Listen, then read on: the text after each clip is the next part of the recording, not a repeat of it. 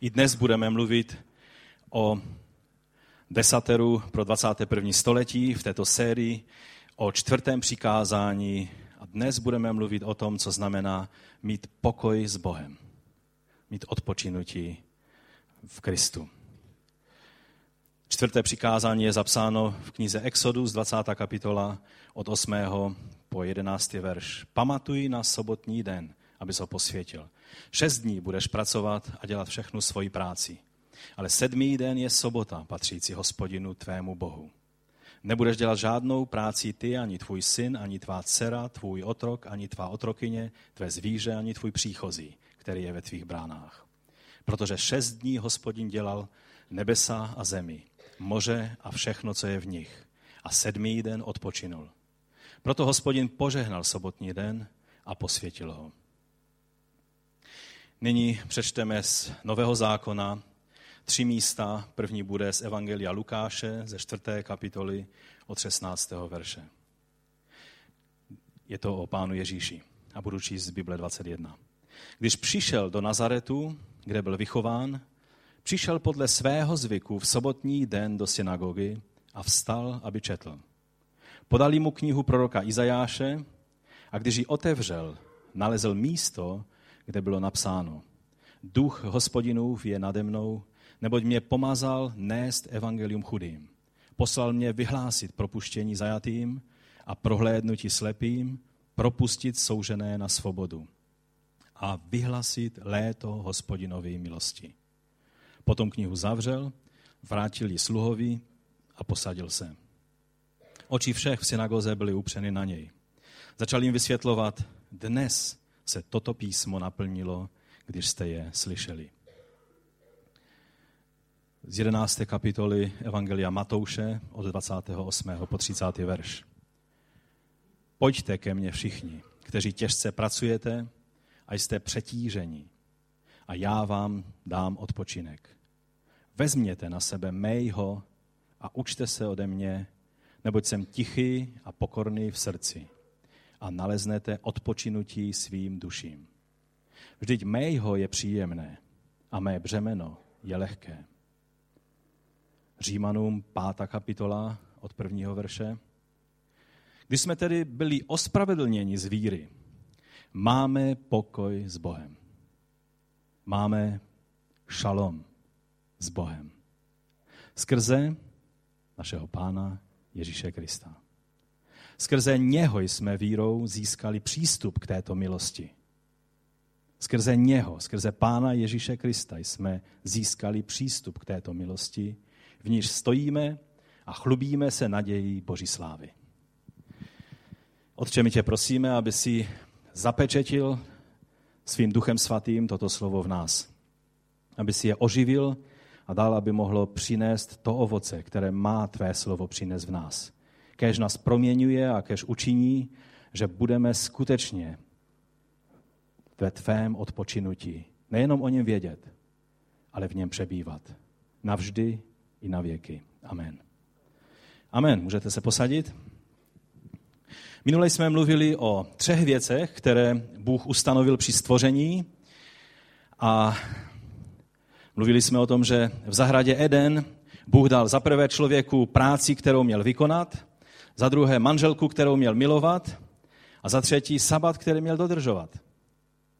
Stále e, žijeme v tom stejném stvoření, nebo někdo už je v nějakém jiném e, prostoru, už třeba e, vaše tělo nezažívá nějaké neduhy tohoto stvoření, žijete v jiném světě, než je ten padlý, který padnul do hříchu a jehož důsledky stále ještě prožíváme na svých, na svých životech. Stále žijeme v tom stejném stvoření. A platí na nás stejná přikázání, že máme pracovat, máme mít ve vážnosti manželství a máme dodržovat Bohem daný odpočinek. Mluvili jsme o těchto věcech minulou neděli. Dnes budeme mluvit o tom, k čemu šabat, který Bůh dal, směřoval, co, bylo jeho, co je jeho cílem, proč byl dán, proč. Víme, že Bůh ne po, po tom týdnu tvořitelské práce, ještě ani nevíme, jestli to byl týden, protože pak tam je řečeno, že v den, kdy Bůh stvořil nebe i zemi. To znamená, že možná to bylo v okamžiku, možná to bylo jinak, možná čas plynul jinak v té době. Já nechci, aby, aby mě někdo chytnul za jazyk, že buď věřím nebo nevěřím v šestidenní stvoření, ten účel toho, proč je tam napsáno, to tímto způsobem je, aby Bůh ukázal, že po šesti dnech tvůrčí práce přišel sedmý den, který požehnal a odpočinul v něm, protože to bylo výrazem ne jeho, jeho únavy anebo čehokoliv jiného, ale výrazem jeho satisfakce, jeho spokojenosti s tím, co stvořil. Ale tento šabat, který Bůh vytvořil, to odpočinutí, které vytvořil, tak eh, ukazoval na to plné duchovní odpočinutí, do kterého měl člověk vstoupit. To plné odpočinutí bylo dáno hned od začátku, od stvoření a eh, měl člověk do něho vstoupit. A tak dnes budeme mluvit o tom, co to znamená. Budeme mluvit o tom, co znamená mít pokoj s Bohem. Co znamená vstoupit do odpočinutí v Kristu co znamenalo vyhlášení pánem Ježíšem léta milosti hospodinovi. Co tím pán Ježíš myslel, když řekl, dnes se toto slovo naplnilo, teď, když je slyšíte. Když Bůh ustanovil a posvětil sedmý den, jednalo se mu o to, aby každý člověk mohl vstoupit do stavu odpočinutí ve svém Bohu. Bylo to něco, co Bůh vytvořil pro každého člověka. Toto je ta velká myšlenka za každou zmínkou o sabatu v Bibli. Tu tam vždycky musíme hledat a musíme vidět. Teprve pak je ta druhotná, která je o pravidelném odpočinku, udělání si času na Boha a na rodinu. Mluvili jsme také o tom, jak Židé pro lásku, kterou mají k božímu zákonu, pro ně není Tora těžkým břemenem, ale je, je jejich láskou, je, je, je tím, co, co Žida dělá Židem když skutečně miluje Toru a snaží se ji naplnit. Tak oni z lásky k božímu zákonu, farizeové přišli s takovým zlepšovakem, který, oni tomu říkali, že, že kolem Tory stavějí plot. Ten plot chtěli udělat tak daleko, jak jenom bylo možné, aby ani náhodou někdo ani omylem nemohl se přiblížit k porušení ustanovení Tóry, ustanovení zákona. A proto oni tak vršili a vršili a vršili eh, ty ploty a ty ochranná pravidla, aby ani, ani, ani kdyby je to nenapadlo, tak přesto, aby nikdo nemohl porušit Tóru. Tak si ji vážili. A samozřejmě tím došli, a v tom, o tom jsme také trošku mluvili, v těch věcech došli až do absurdních situací. A nejhorší je, když dobrých nápadů se chytnou lidé, kteří mají porušené srdce a hříšné srdce. Pak se i z té nejlepší věcí stane noční můra a to přesně se stalo v té generaci těch vůdců v izraelském národě, kdy pán Ježíš chodil po této zemi a kdy vlastně jeho první příchod jako mesiáše byl zároveň požehnáním a pro pohány byl jedinečnou věcí a je to to evangelion, čili ta dobrá zpráva, která, se, která, která přišla k nám, že máme možnost mít spasení v Bohu i my, kteří nepocházíme eh, podle těla z Abrahama. A eh, tak eh, toto jsou věci, které, které Bůh dává a které skutečně, to je to, co, co je tou hlavní myšlenkou, kterou za sabatem musíme hledat. Je to to odpočinutí, do kterého Bůh chce, aby každý člověk vstoupil tak, jako on je v tom odpočinutí. Eh, Židé se dostali do, jak jsem říkal, do těch absurdních různých pravidel a situací a eh, pán Ježíš přišel zároveň jako soud na tu generaci.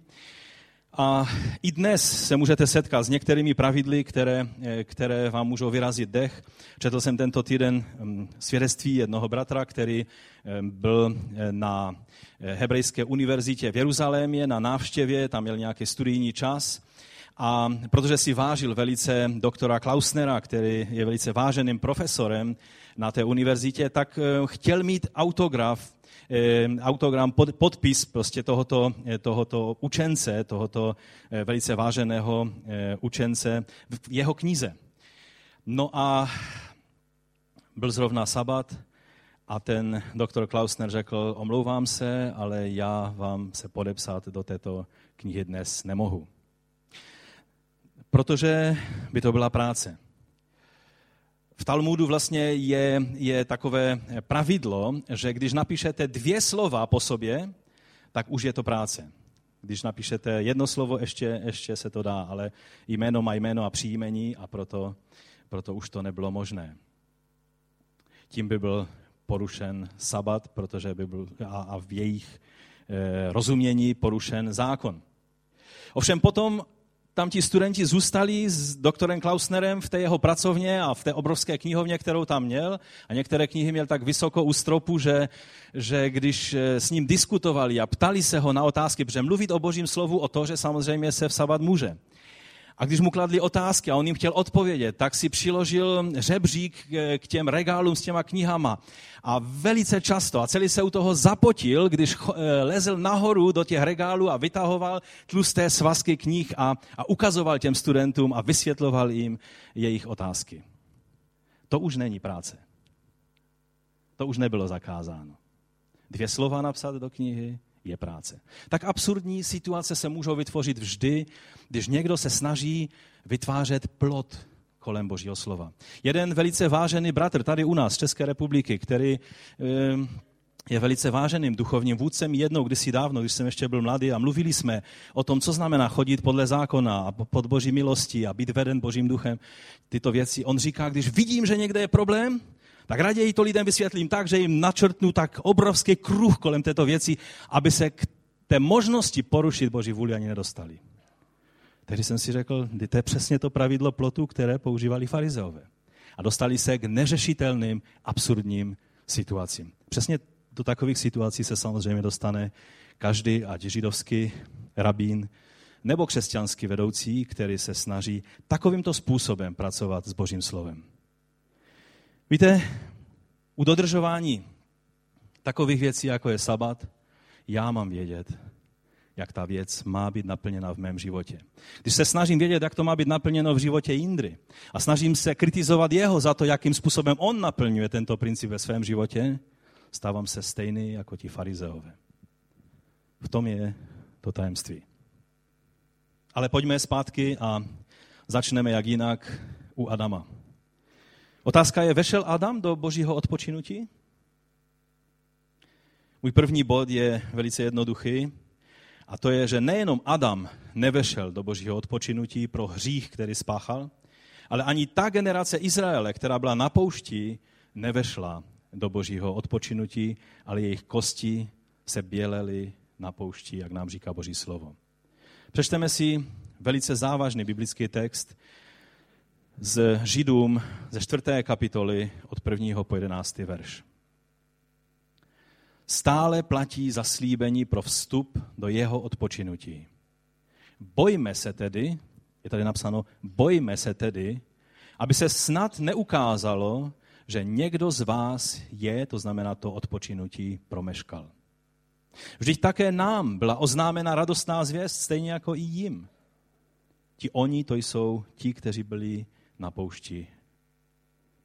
Slovo zvěstí jim však neprospělo, protože nebyli spojeni vírou s těmi, kteří slyšeli. Neboť do odpočinutí vcházíme my, kteří jsme uvěřili. Jak řekl, jak jsem přísahal ve svém hněvu, nevejdou do mého odpočinutí. Ačkoliv to dílo bylo od založení světa hotovo. Ta možnost vstoupit do odpočinutí byla od založení světa hotová. Neboť kde si, kdo, kde si řekl o sedmém dní takto? I odpočinul Bůh sedmého dne od všeho svého díla. A zde zase nevejdou do mého odpočinutí. Protože tedy zůstává možnost, aby někteří do něho vešli a protože ti, kterým to bylo dříve zvěstováno, nevešli pro neposlušnost, opět určuje jeden den, dnes, když v Davidovi po tom dlouhém čase říká, jak je předpověděno, jestliže dnes uslyšíte jeho hlas. Kdy je ten den? Jestliže dnes uslyšíte jeho hlas. Nezatvrzujte svá srdce. Kdyby je totiž Jozue uvedl do odpočinutí, nemluvil by o jiném pozdějším dni. A tak zůstává sobotní odpočinutí božímu lidu. A tak zůstává sobotní odpočinutí božímu lidu. Kdo totiž vešel do jeho odpočinutí, ten také odpočinul od svého díla, tak jako Bůh od svého. Pospěšme si tedy vejít do onoho odpočinutí, aby nikdo nepadl podle stejného příkladu neposlušnosti. Je to velice závažný text, protože tady se mluví o možnosti nevejít do odpočinutí a nevejít do odpočinutí znamená být mimo milost Kristovu. Je to nejucelenější novozákonní text o odpočinutí a o sabatu. A je velice důležité, abychom dřív, než budeme mluvit o nějakých praktických aplikacích, a věřím, že jestli pán dá, někdy příště budeme mluvit o tom, jakým způsobem eh, můžeme praktickým způsobem chodit eh, v tom odpočinutí fyzickém, abychom, abychom dali odpočinout eh, svému, svému tělu, své duši i svému duchu. O tom budeme mluvit někdy jindy, ale dnes je důležité, abychom pochopili, co je skutečným základem, na co všechny ty fyzické obrazy sabatu ukazují a do čeho, jestli nevstoupíme, tak nám nehrozí to, že, nás, že budeme ukamenováni, jak ve starém zákoně byli lidé, kteří porušili tento, toto přikázání, ale hrozí nám, že vypadneme z milosti Boží.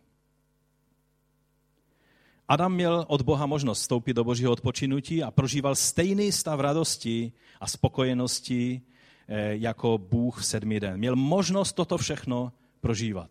Ovšem, co se stalo? Víme, že v takové té spolupráci hříšné se svojí manželkou, místo aby spolupracovali v tom, aby naplňovali Boží Boží vůli, tak spolupracovali na tom, aby porušili Boží vůli. To pravidlo bylo velice jednoduché a oni zhřešili a protože Adam byl zodpovědný za to, co se stalo, tak eh, Boží slovo říká, že Adam zhřešil a proto to odpočinutí, do kterého měl, měli vstoupit, se pro ně změnilo v lopotu a v práce se stala prokletou i celá země se dostala do stavu eh, porušení. Všechno, co bylo v harmonii, bylo porušeno. A vztah s Bohem byl zaměněn za snahu náboženstvím znovu najít svou ztracenou pozici v boží přítomnosti. Od té doby se člověk pachtil nejenom ve své práci, ale i ve své snaze najít znovu ztracenou cestu k Bohu. Všechna náboženství světa jsou toho obrovským důkazem. A když jsme mluvili o e, druhém přikázání, tak jsme mluvili, jak, strašliv, jak strašlivým věcem se lidé dostali v té touze e, omilostnit, e, usmířit se s rozhněvaným Bohem, nebo bohy, tak jak to lidé chápali. Pak přichází Abraham a o něm je řečeno, že skrze víru vstupuje do odpočinutí s Bohem. Skrze víru skrze to, že uvěřil, že důvěřoval Bohu. Tím se stal otcem všech, kteří věří. Vstoupil do duchovního odpočinutí, ale všimněte si, najděte mi jedno místo, které by ukazovalo, že Abraham anebo někdo v jeho době dodržoval sabat. A přitom on vstoupil do odpočinutí. Protože počítala se víra. Znamením jeho smlouvy s Bohem nebylo eh, dodržování všech nařízení kolem sabatu, tak jak později to bylo dáno na Sinaji, ale byla, ta smlouva byla dána skrze obřízku, která obřízka představuje smrt staré hříšné přirozenosti. Znamená, že naše stará hříšná přirozenost je odstavena. Obřízka, jak si všimnete určitě při čtení Nového zákona, byla pro mnohé zbory první, novozákonní církve věcí, kterou řešili velice často. A zápasili s tou otázkou, jestli, jestli smířit s Bohem, když jsme děti Abrahamovi, jestli to znamená, že máme i tento vnější znak stále dodržovat. Ale nikde nečteme, že by řešili, jestli tím znakem pro ně je i sabat nebo ne. První zmínka o sabatu v knize Exodus je až, co myslíte, kde? Je až v 16. kapitole, kde je řeč o sbírání many. A samozřejmě člověk, který, který se snaží zabezpečit svoji rodinu jídlem, tak se snaží pracovat od nevidím do nevidím a pracuje 24-7, prostě pracuje stále a, a snaží se udělat všechno pro to, aby zabezpečil rodinu. A víte, někdy nám to přerůstá přes hlavu. A já se přiznám, že teď zrovna v tom čase, kdy se připravuju na kázání o odpočinutí, o sabatu, o umění se zastavit před svým Bohem, už jsem se dlouho necítil tak unavený a, a dohnaný povinnostmi a všemi možnými okolnostmi k tomu, že, že někdy člověk pak ubírá i spánku a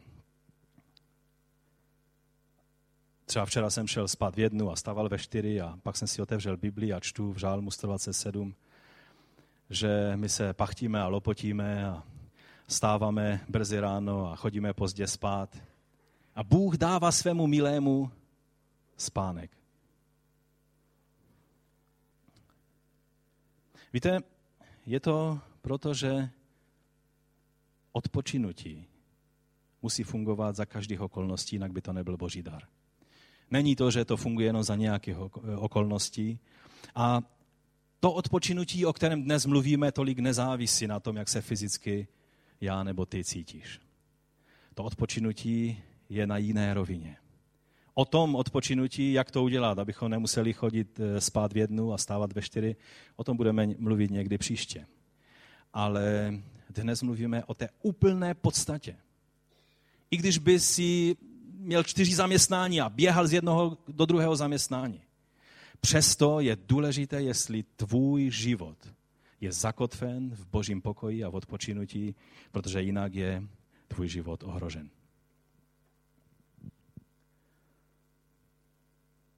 Oni měli sbírat manu tak samozřejmě jako dobří eh, prostě otcové domácnosti tak chtěli sbírat i v eh, sobotu, eh, čili v sabat. A tehdy dostali informaci, že nemusí to dělat, nebo že mana nebude v sobotu, že budou mít dostatek tak, aby mohli být zabezpečeny jejich životy, že Bůh se o to postaral, že Bůh je ten, který je zdrojem jejich zabezpečení. To byla ta informace, eh, kterou jako první dostali Izraelci na poušti ohledně sabatu. Ale pak je řeč o tom, jak dostali zákon, jak dostali o něch deset slov, čili desatero, o kterém mluvíme, jak ti, kteří byli vysvobozeni z Egypta a byli mocnou boží rukou vytrženi z Egypta, tak ovšem se nestala jedna věc, aby Egypt byl vytržen z jejich životu. Víte, je jedna věc, když jsi vysvobozen Bohem z Egypta hříchu. Ale pak je druhá věc, aby hřích už neměl místa ve tvém životě. Jdi a už nehřeš více. Protože ano, Bůh nám odpustí, Bůh za nás zaplatil, On nám dává tu možnost být svobodní, ale On chce, aby Egypt jsme si nenosili ve svém srdci. Ovšem to se u nich nestalo. A proto je o nich tak tvrdý soud řečený, že nevstoupili do božího odpočinutí a že jejich těla zůstala ležet na poušti. A přitom pozor, oni dodržovali ten fyzicky každotýdenní sabat, protože kdyby ho nedodržovali, byli by ukamenováni. Což se taky v jednom případě, o kterém čteme ve starém zákoně, i stalo. V tom vidíme, že lze dodržovat vnější znaky smlouvy s Bohem, ale není to pokryto realitou, která je v našich životech.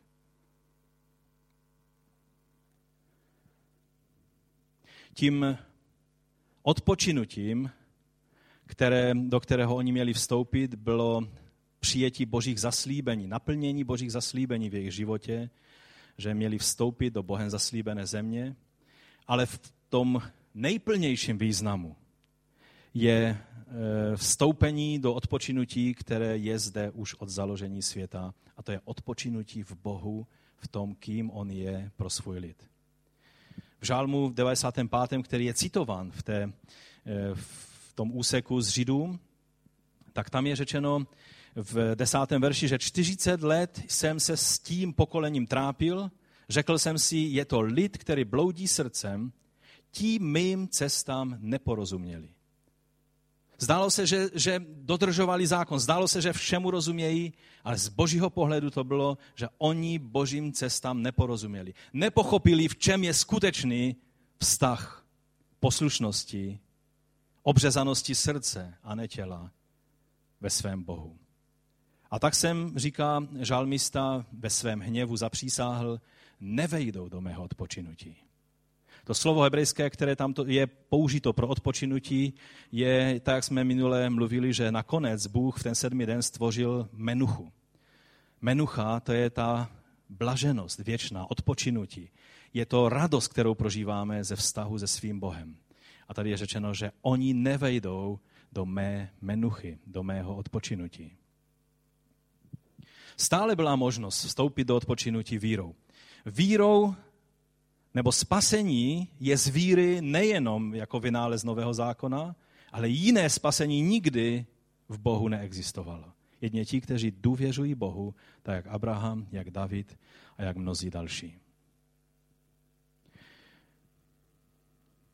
Pak zde písatel Židů mluví o nás.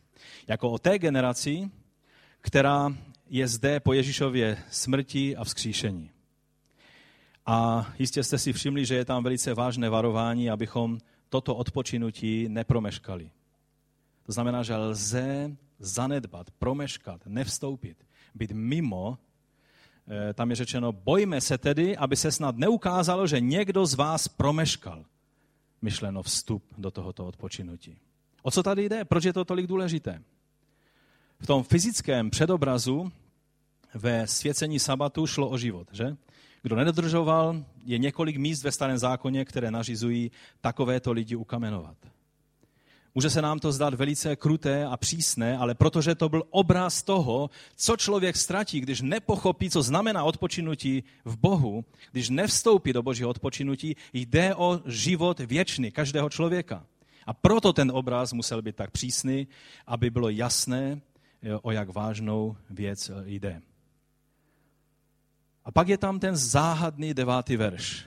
A tak zůstává sobotní odpočinutí božímu lidu. A pak je to, protože kdyby byl jenom ten devátý verš, bez toho kontextu, a tak to mnozí používají. Mnozí ti, kteří obhajují, že máme dodržovat starozákonní sabat stejným způsobem, jak ho dodržovali eh, židé, v, te, v tom systému teokracie, kdy, kdy to byl eh, jejich den i eh, volný od práce, jak v národě, tak i individuálně pro každého člověka, tak velice často se tak děje jenom proto, že tento verš se vytrhne z kontextu.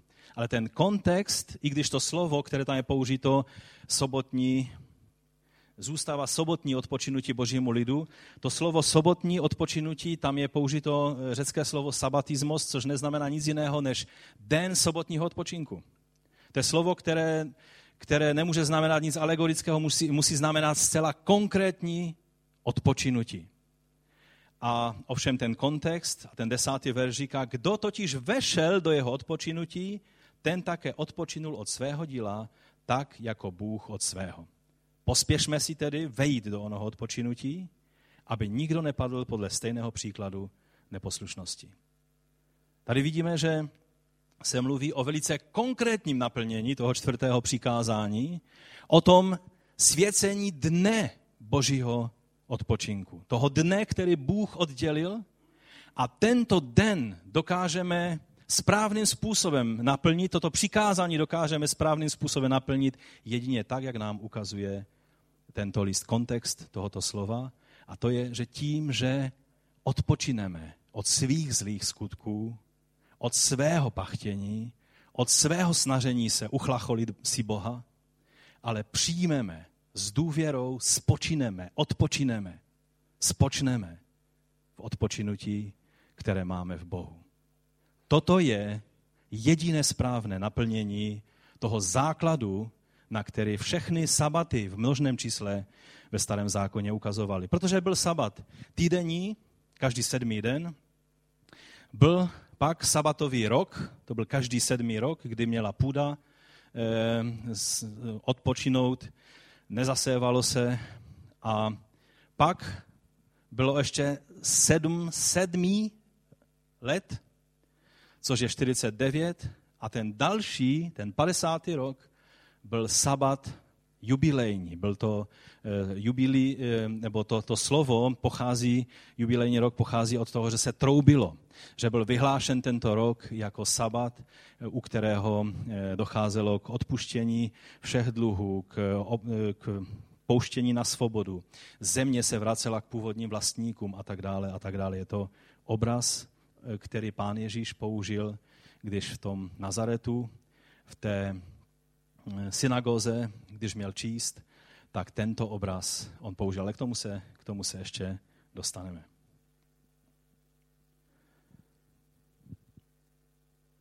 Je zde v tomto, v tomto devátém a desátém verši jasná řeč o odpočinutí, do kterého jsme vstoupili skrze přijetí spasení z víry v Evangelium. Není jiná cesta, jen skrze Evangelium Kristovo. Jeden velice eh, respektovaný eh, komentář. Autorem toho komentáře eh, knihy Židům je William Lane, který je známý novozákonní odborník. On tam říká takto, i když to je možná trošku složitý jazyk, já se to snažím přeložit. Ti, kteří vstoupí do tohoto završení odpočinutí, budou prožívat dokonání svého díla tak, jak Bůh po stvoření. To je třetí a čtvrtý verš na to ukazuje. A bude se moci těšit odpočinutím, které je potřebné k svěcení a chvále sabatových oslav, těch konečných, těch vrcholných. Zároveň 9. a 10. verš poukazuje dopředu na svátky kněžského božího lidu v nebeské svatyni, kde budou oslavovat boží přítomnost v onom věčném sabatu s nekončící chválou a v uctívání Boha. Když mluvíme o svatyni, tak eh, mluvíme o něčem, co je hodně odlišné od toho, co stálo v Jeruzalémě. Je jen jedna paralela, kterou můžeme srovnat tu nebeskou svatyni, kterou je nazvaný Nový Jeruzalém, a tou svatyní, která stala v Jeruzalémě. Jak je popsán Nový Jeruzalém? Je řečeno, že svatyně tam nebude, protože co? Bůh je svatyní svou přítomnosti. Bůh a beránek je tou svatyní. A e, jak je popsán Nový Jeruzalém? Jako krychle, že? Jako obrovská, už jste viděli město, které je jako krychle? V Dubaji se snažili nějakou takovou dost pochybnou věž postavit, hodně vysokou, 800 metrů nebo kolik. Ale krychle to není. Tak rychle, jak je popisována, tak jsou to snad 2000 km krát 2000 km. Je to obrovská krychle. Víte, co je ve starém zákoně ve tvaru krychle? Co myslíte? Nejsvětější místo, ano, děkuji. Nový Jeruzalém je nejsvětější místo. Proč?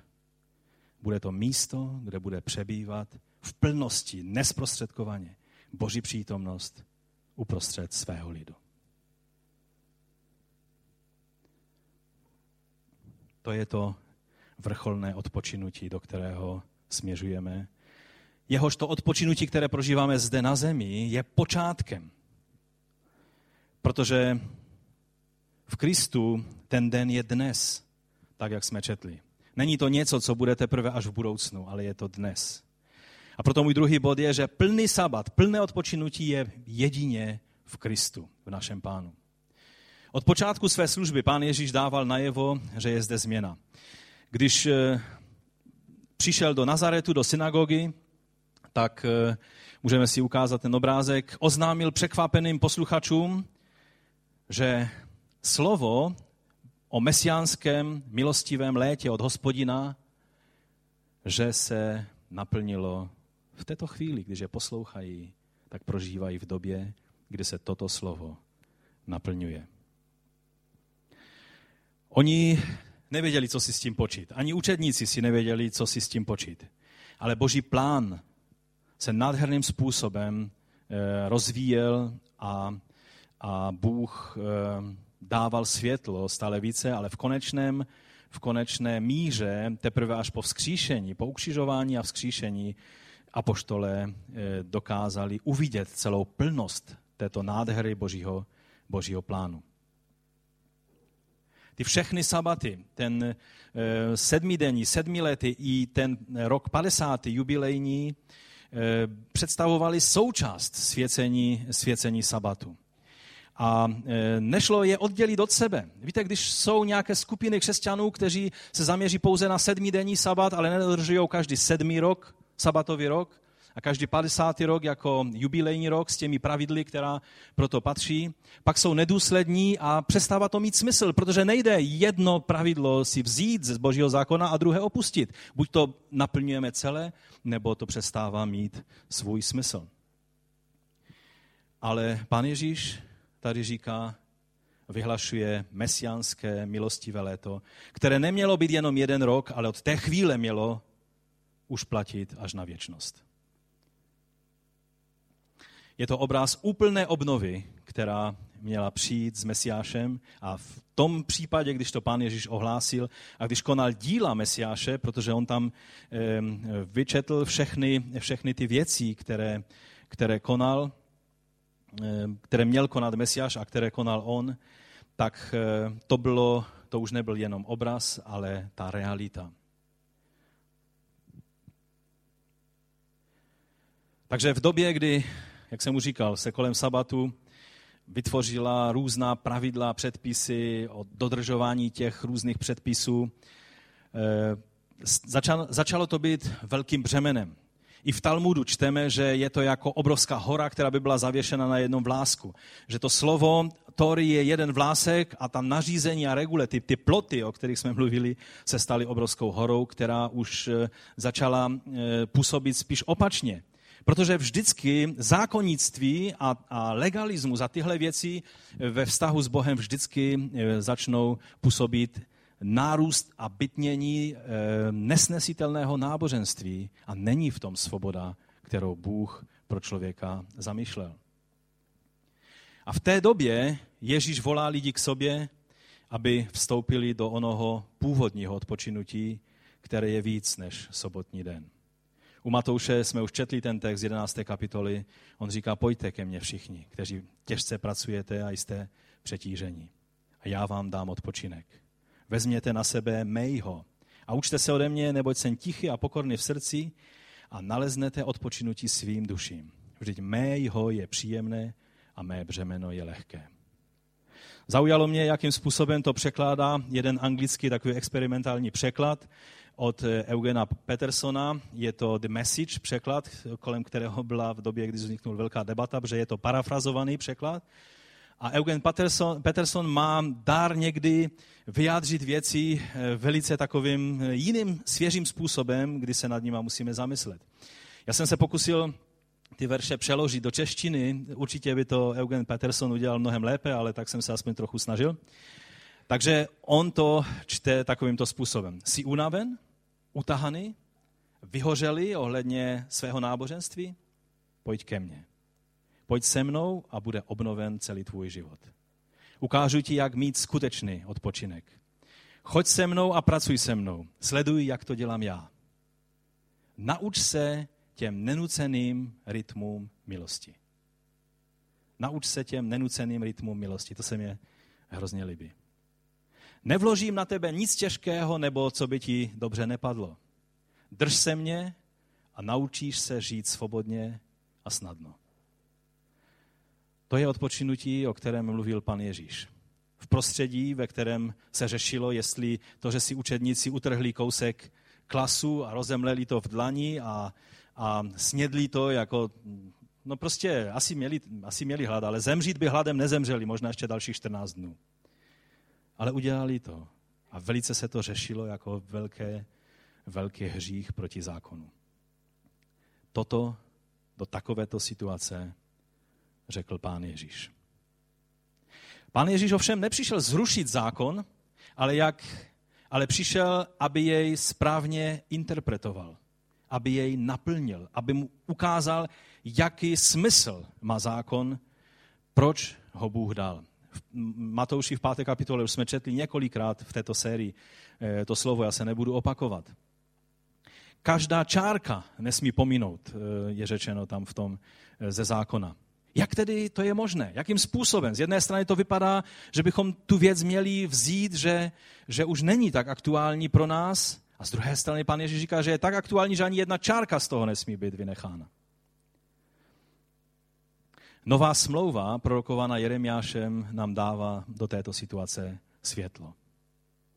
To, co bylo v době Mojžíšovy teokracie vnějším pravidlem, které bylo le- lehce poznatelné a taky to měli řešit vedoucí v národě, kteří, kteří měli hlídat, aby ta pravidla se dodržovala, tak to dokázali každého člověka k této šabloně přiložit. Ovšem Jeremiáš mluví, že se zákon bude vepsaný do srdce, že se stane součástí našeho života a to už nejde takhle poměřit. Já si mohu myslet, jestli ve stažkovém srdci zákon je nebo není, ale když budu tvrdit, že tam není, pak je to troufalost, protože já do jeho srdce nevidím. A Stašek nevidí do mého srdce. Šablonu přiložím a vychází mi divně, ale jen Bůh vidí do srdce.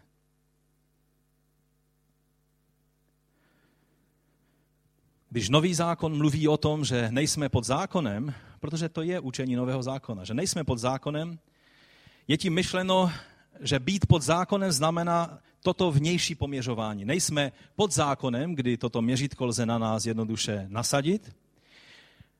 Nejsme už pod tím, co bylo pro nás vychovatelem ke Kristu, tak jako malým dětem dáváme ohrádku, že a tam je strčíme a tam jsou, no doufám, že ne půl dne, ale potřebují to, aby si neublížili. Dává někdo z vám dospělých lidí takovouto ohrádku? Jen velice těžce nemocní lidé, kteří si nejsou schopni sami se o sebe postarat, potřebují takovéto zábrany.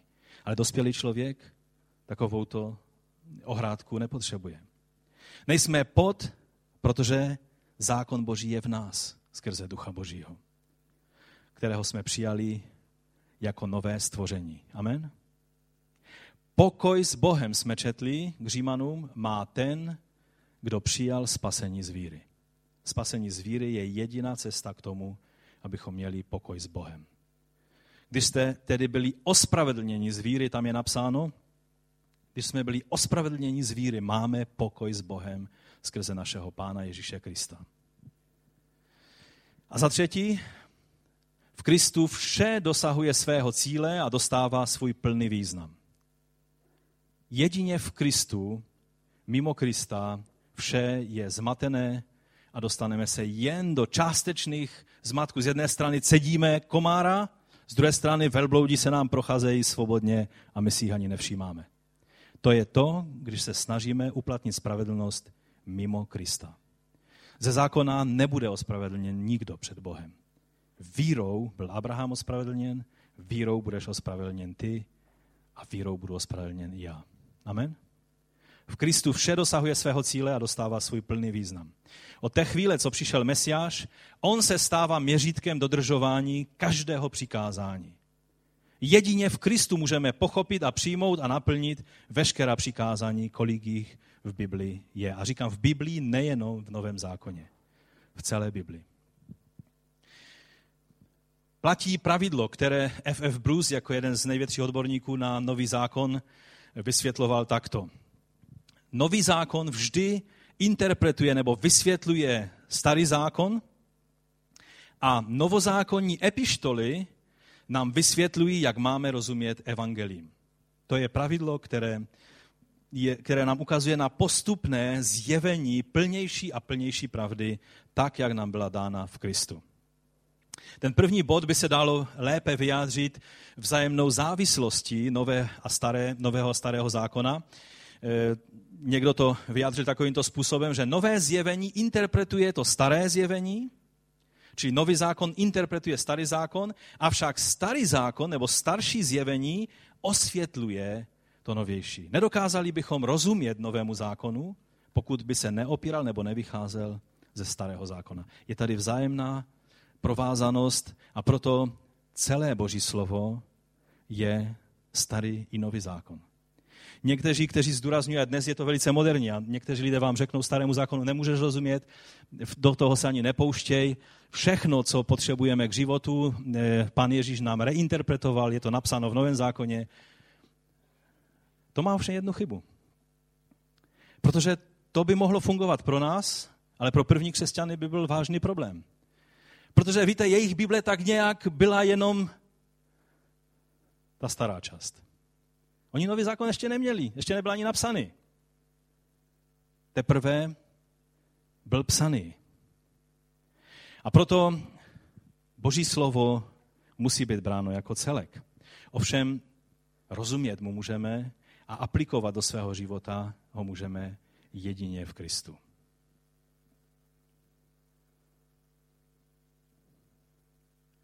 Někdy někteří rozdělují Mojžíšův zákon na věčný morální zákon a pak na ceremoniální obřádní, který byl naplněn v Kristu. Jsou celé církve.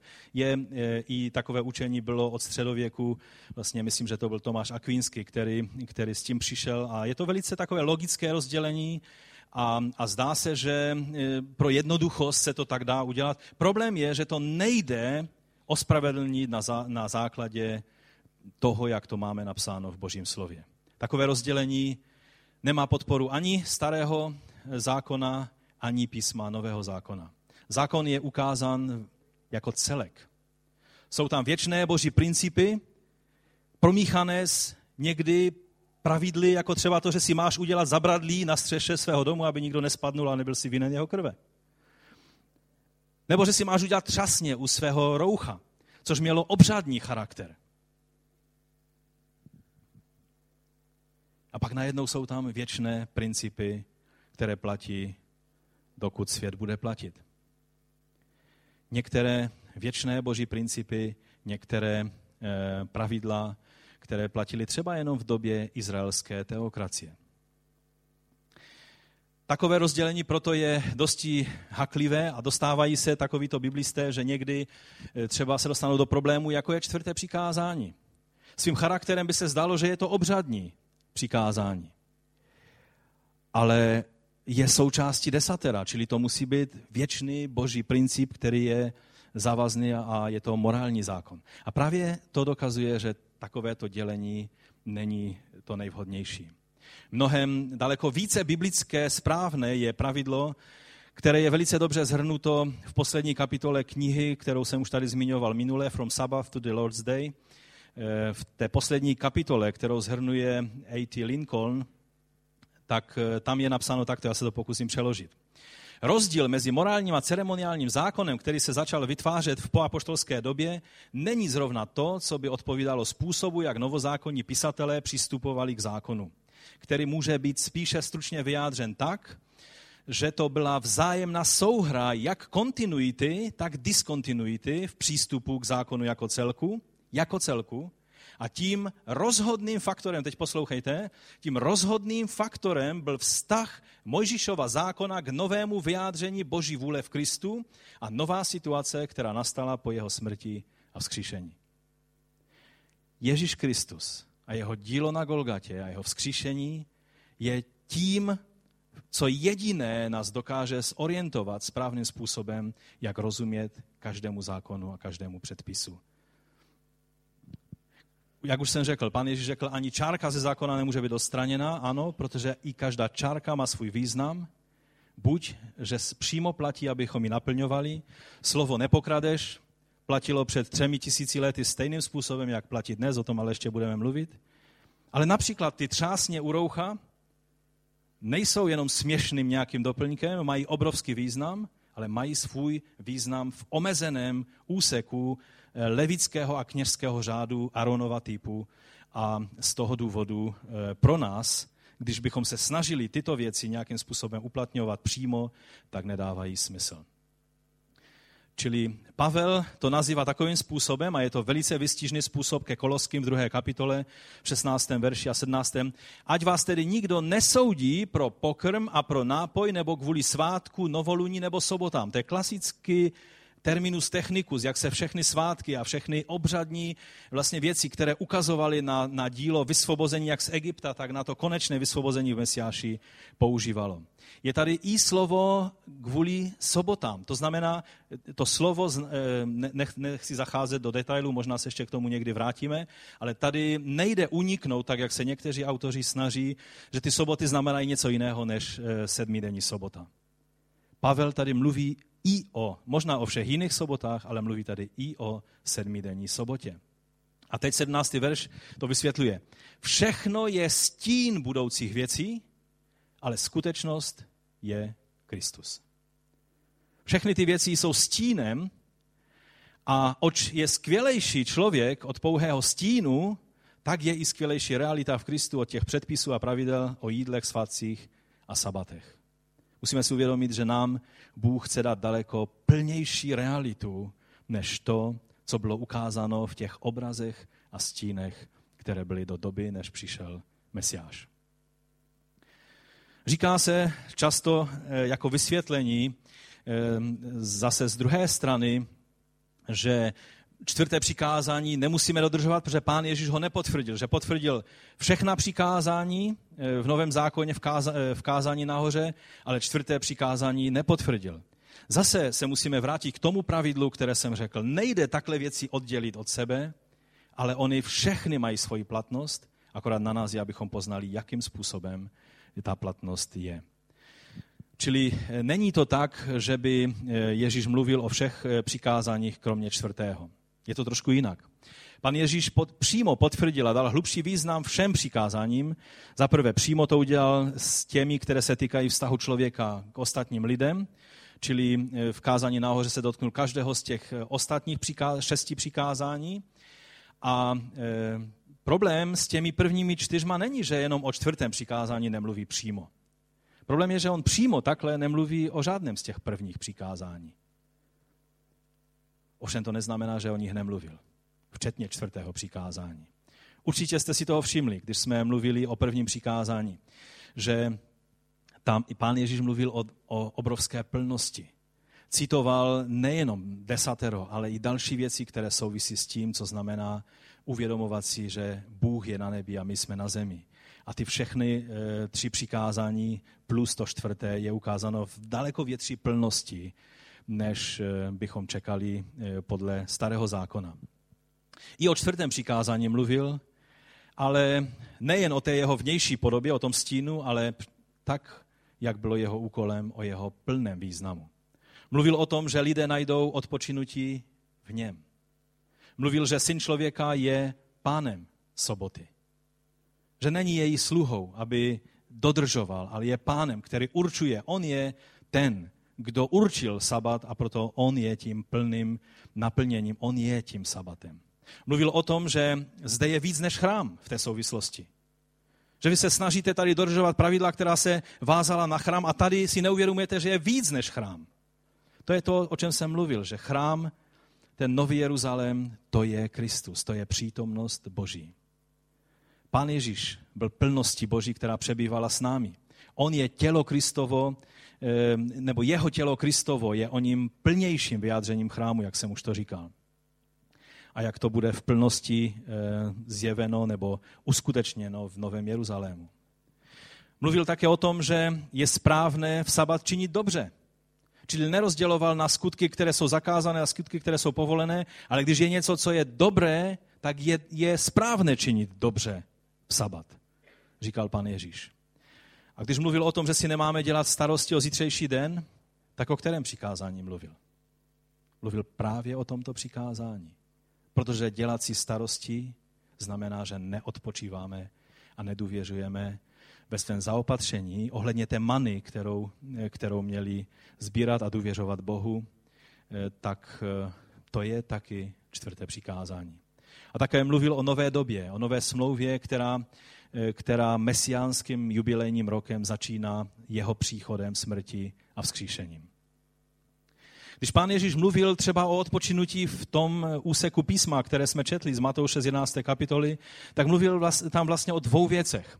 Ještě se k tomu někdy vrátíme, ale jenom abych, abych to nějak podtrhnul, že tam se mluví o přijetí odpočinutí, což je spasení z víry.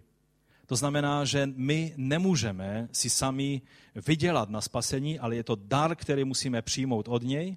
Čili to odpočinutí je v něm, je to spasení z víry. Ale pak je druhá rovina, je to přijetí jeho jha a toho břemene, které je lehké a je to poddání se, je to podřízení se jeho panství v našem jednání. A takové, jedině v takové situaci pak nacházíme pokoj, o kterém jsme četli v Žalmu 23, o kterém jsme četli nebo mluvili o Filipských, o tom pokoji, který převyšuje veškeré lidské chápání. Je to pokoj bez ohledu na okolnosti života. Co se třeba, když bych teď použil nějaký praktický příklad, jak tedy přistupovat ke starému zákonu? Co se eh, třeba stane, když světíme židovské svátky, když zjistíme, že to nařídil Bůh a že, že svátky jako Pesach nebo Chanuka nebo, nebo Jom Kippur a další a další svátky, nemám čas, abych se tím eh, zevrubně zabýval, ale jistě víte, o čem je řeč. Ehm, kdy, co se stane, když je dodržujeme, když je světíme? Je to připomenutí si všeho, co pro nás Bůh vykonal. Amen? A také, co vykonal, jak ve starém, to osvobození z Egypta, tak osvobození, které máme v Mesiáši, do kterého vstupujeme vírou. A proto je to, je to veliké požehnání. Co se ovšem stane, když nesvětíme některý z těchto svátků?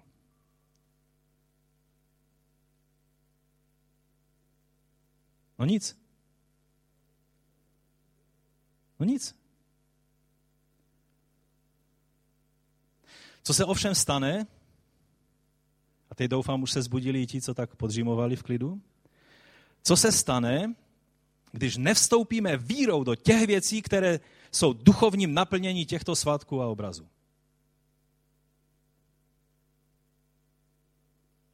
Jsme ve vážném problému. Duchovně umíráme. Je to otázka života a smrti. Rozumíme tomu? Takovým způsobem musíme přistupovat ku celé Boží radě. Fyzické tresty, jak jsem mu řekl, v Možišově zákoně byly vnějším stínem toho, co znamená odmítnutí vstoupit do skutečného odpočinutí v Kristu, tak jak nás varuje Židům čtvrtá kapitola a také samozřejmě mnoho dalších míst. Jako je třeba jeden úsek s Galackým, pátá kapitola od druhého do šestého verše. V Galackém sboru byla taková zvláštní situace, kde kde křesťané eh, chtěli tak nějak, protože oni vyšli z různých eh, kultických věcí, kde se dodržovalo nějaké svátky, nějaké obřady, nějaké ceremonie, nějaká tajemná, eh, tajemná mysteria a tak dále.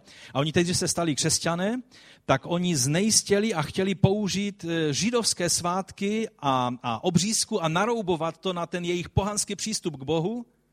A tehdy musel zasáhnout apoštol Pavel a říká, riskujete a děláte velice špatnou věc. Hle, já, Pavel, vám pravím, pátá kapitola od druhého verše, že dávateli se obřesávat, Kristus vám nic neprospěje. Co když se někdo dá obřezat dneska? Nebo své dítě, svého syna? Není to žít, je to křesťan. Co se stane? Kristus vám nic neprospěje? No udělejme si v tom jasno.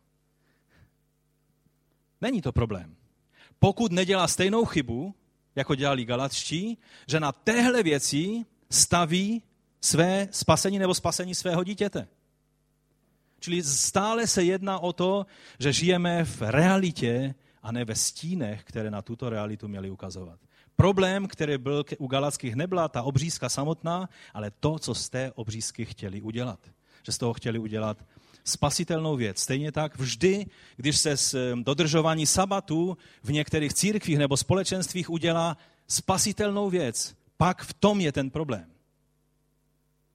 Pavel říká, Kristus vám nic neprospěje. Ve čtvrtém verši dokonce říká, zbavili jste se Krista.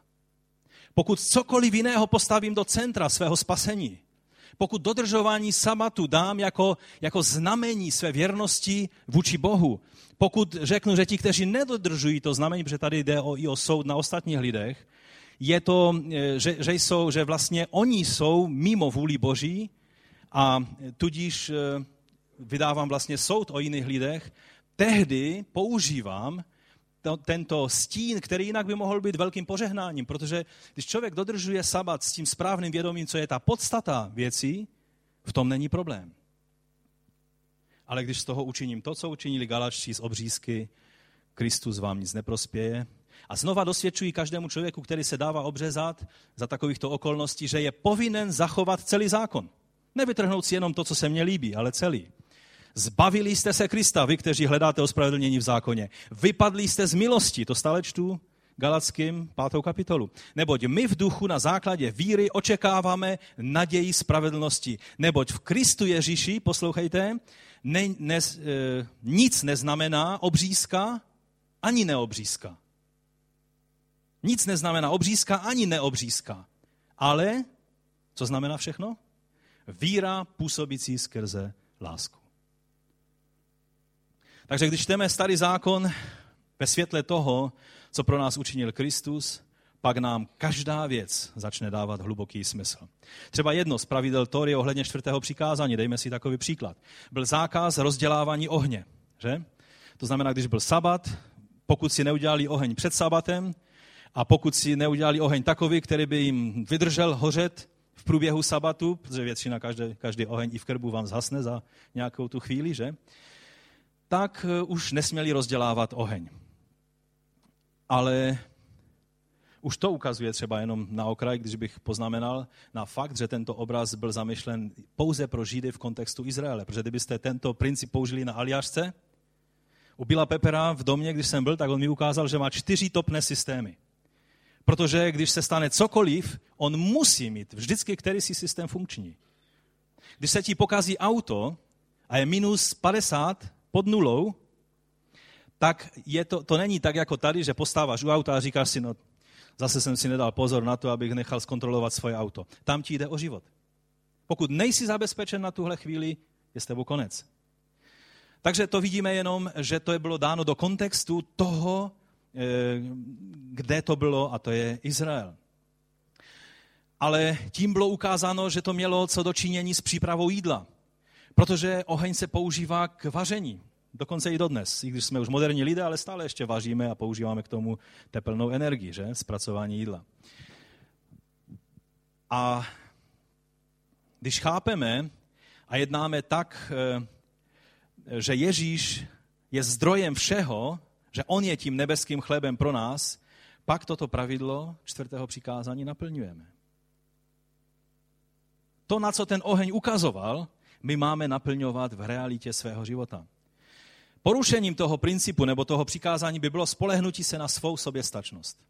Když se cítím soběstačný, když mám jenom to, co jsem si sám vypazuroval, to je takový sleský termín, Češi se tím nemusíte hodně zabývat, prostě najděte si jiné slovo, které odpovídá tomuto. Když si vy jenom sami všechno, co si nezařídíte a neuděláte, to nemáte. A Bůh tak se na vás dívá a říká si, všechno, co máš, máš jedině ode mě. Když ti nepořehnám, nemáš nic. Čili to je porušení tohoto, eh, tohoto přikázání. Za druhé, oheň byl kde? V chrámu na oltáři. A měl to být boží oheň a ne vlastní oheň. To znamená, přinášení svého vlastního ohně bylo porušení pravidla a bylo to ukázání, že se nespoléhám na oheň Ducha Svatého, ale na své vlastní tělesné naplňování duchovního božího díla. Čili porušením toho pravidla je, že konám boží dílo tělesně z vlastní síly a ne ze zmocnění Ducha Svatého. Nemodlím se o zmocnění, neočekávám na naplnění Duchem Svatým a dělám věci tělesně, které mají být vykonány duchovně a tím porušuji čtvrté přikázání. Mohli bychom takhle mluvit o třeba pravidle nenošení břemen v sabat. Také je tam hluboký duchovní princip, a můžeš stokrát sundat každý rupsák, který máš na zádech eh, v sobotu a myslet si, že jsi zobligá, že jsi naplnil um, sabat. Ovšem, pokud jsi nevstoupil do odpočinutí, které tím mělo být um, ukázáno na tvůj život, tak jsi v problému. Máme složit všechna břemena pod křížem na Golgatě. Pokud je stále taháme sebou, i to, co už bylo nám jednou odpuštěno, stále dovolujeme ďáblu, aby nás tím zatěžoval, porušujeme čtvrté přikázání. Máme počítat, jak říká nový zákon, s tím, že jsme mrtví hříchu. Tím je naplněno čtvrté přikázání. Nejde tedy o to, zda čtvrté přikázání o svěcení sabatu je morální nebo ceremoniální, ale jak je naplníme vírou v Kristu. Rozumíte tomu? O to tady jde. Nejde o to, zda platí či neplatí, ale jak je uplatněn to pravidlo nebo to přikázání vírou v Krista. Ono totiž všechno platí. Bůh si neprotiřečí. Neříká najednou ano a na podruhé ne. Na nás je, abychom ve světle Nového zákona viděli, jakým způsobem se ty věci uplatňují vírou v Ježíše Krista skrze lásku. No a co říct závěrem? Já už jsem hojně vyčerpal dneska i ten čas, který mi byl dán navíc. Takže závěrem, to je přesně to, co když pochopili reformátoři, tyhle pravidla, když pochopili reformátoři, tak ta, ten obrov, obrovský zlom v životě církve, který nastal v 16. století, to bylo způsobeno právě poznáním toho, že máme odpočinutí v Kristu, že máme spasení z milosti, že jsme vírou spasení a ne tím, jakým způsobem si vytváříme a upravujeme pravidla podle toho, co se nám hodí a nebo nehodí. Heidelberský katechismus, eh, chci z něho citovat, vybral jsem ho, protože to je takový nejobecněji přijatý a taky to má vystihnuto nejlépe, protože byly i katechizmy, které to vyjadřovaly takovým způsobem, že se vlastně sabat přenesl na neděli a všechna pravidla, včetně trestu smrti, která patřila na dodržování sabatu, se pak začala uplatňovat eh, církví eh, i eh, na neděli. Čili ten heidelberský katechismus, myslím si, že to vystihuje velice přesně. Čili na otázku, co chce Bůh ve čtvrtém přikázání, měl ten katecheta odpovědět, Bůh ve čtvrtém přikázání především chce, aby bylo pečováno o službu slova a jeho vyučování, abych já zvláště v neděli, tam má být v sabat, eh, v originálu český překladatel si tam dal neděli, pilně chodil do zhromáždění božího, abych se učil slovu božímu, byl účasten svatých eh, svatostí, abych pána veřejně vzýval a dával křesťanské oběti. A teď poslouchejte. Ono vlastně tam ta neděle je správně, já se omlouvám, ta, eh, ta špatně napsána neděle je až na konci toho úseku. Pak chce, abych po všechny dny svého života odpočíval od svých zlých skutků. Pánu ponechal, aby ve mně působil svým duchem a tak, abych v tomto životě začínal věčnou neděli a tam právě má být to slovo věč, eh, věčný sabat. A je tam pak dán odkaz na to místo z Židům 4. kapitoly, které jsme četli. Čili, že odpočinutí je něco, do čeho vstupujeme tady a budeme, bude to pokračovat až do věčnosti. Ano, mohli bychom se přijít o tom a debatovat o tom, zda je biblicky správné se scházet v sobotu nebo v neděli.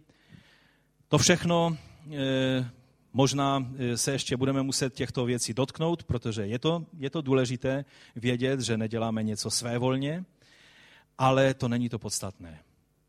Podle Pavla toto jsou věci toho stínu. Jehož realitou, jejíž realitou je Kristus. To podstatné dnes je, zda si vstoupil do odpočinutí v Kristu.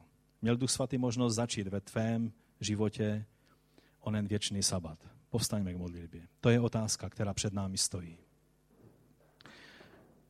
Písatel k Židům píše, stále platí zaslíbení pro vstup do jeho odpočinutí.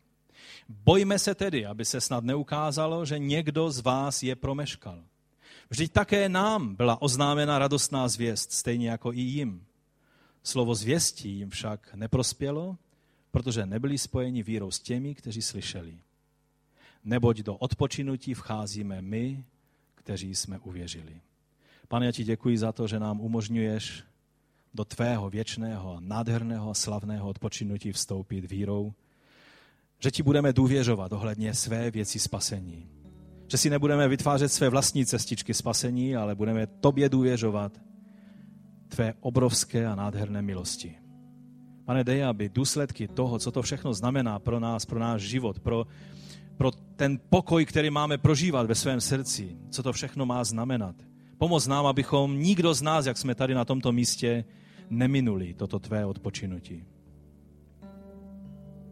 Pokud je tady někdo, kdo ještě nikdy neprožil odpuštění svých hříchů a tudíž vůbec neví, co znamená prožít odpuštění a ten boží pokoj, tak teď v této chvíli, chvíli je ten nejvyšší a nejlepší čas, kdy můžeš vydat svůj život pánu a poprosit ho, aby on ten svůj šalom, ten svůj pokoj vlil do tvého srdce, své odpuštění.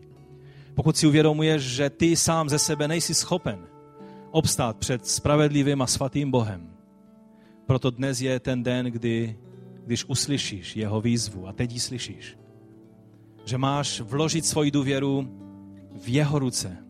On zaplatil na kříži Golgatském za každý tvůj hřích. A proto to jediné, co můžeš učinit s chybami a hříchy minulosti je, že jich upřímně lituješ a činíš pokání a prosíš Boha, aby ti je odpustil a aby ti skrze Ducha Svatého dal milost jít a už více nehřešit. Pane, my ti děkujeme za tu tvoji obrovskou milost, kterou nám prokazuješ. Dej své spasení každému, kdo ještě do tvého spasení nevstoupil. Abychom neminuli to odpočinutí, které z nám připravil. Prosím tě o to, Otče, ve jménu Ježíše Krista. Amen. Amen, ať vás Pán požehná.